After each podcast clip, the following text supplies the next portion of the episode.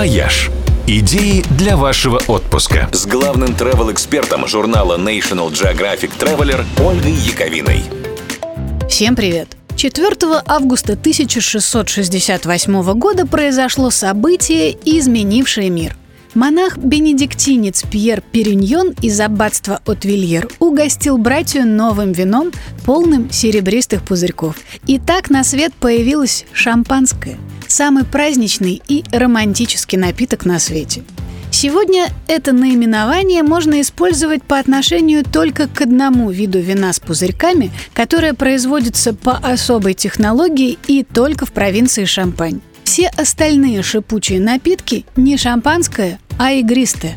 Этих самых игристых вин, кстати, существует множество разновидностей. Те, что делают в других областях Франции, зовутся креманами, в Италии делают просекко, асти, франчакорту, бракетта и ламбруско. Испанская игристая зовется кава, а тот напиток, который производят в Германии и Австрии, зовется зект. Все они различаются технологиями производства, сортами винограда и вкусом, но все имеют одно общее – перляж. Именно так называются волшебные пузырьки.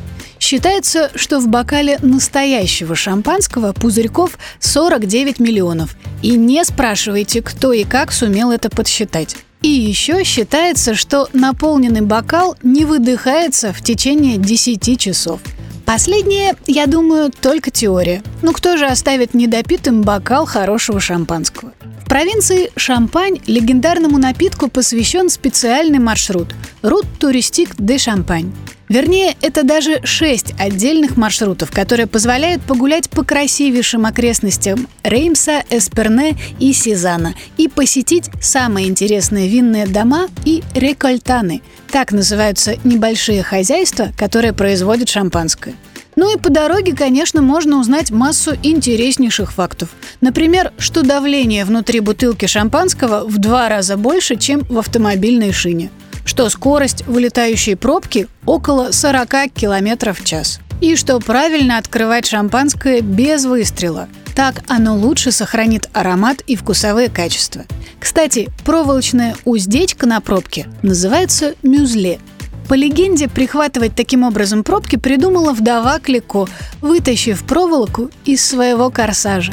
Ну и, конечно, в этом путешествии вас будет ждать много, очень много шампанского.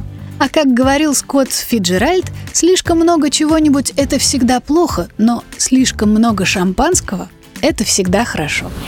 «Вояж» – радио 7 на семи холмах –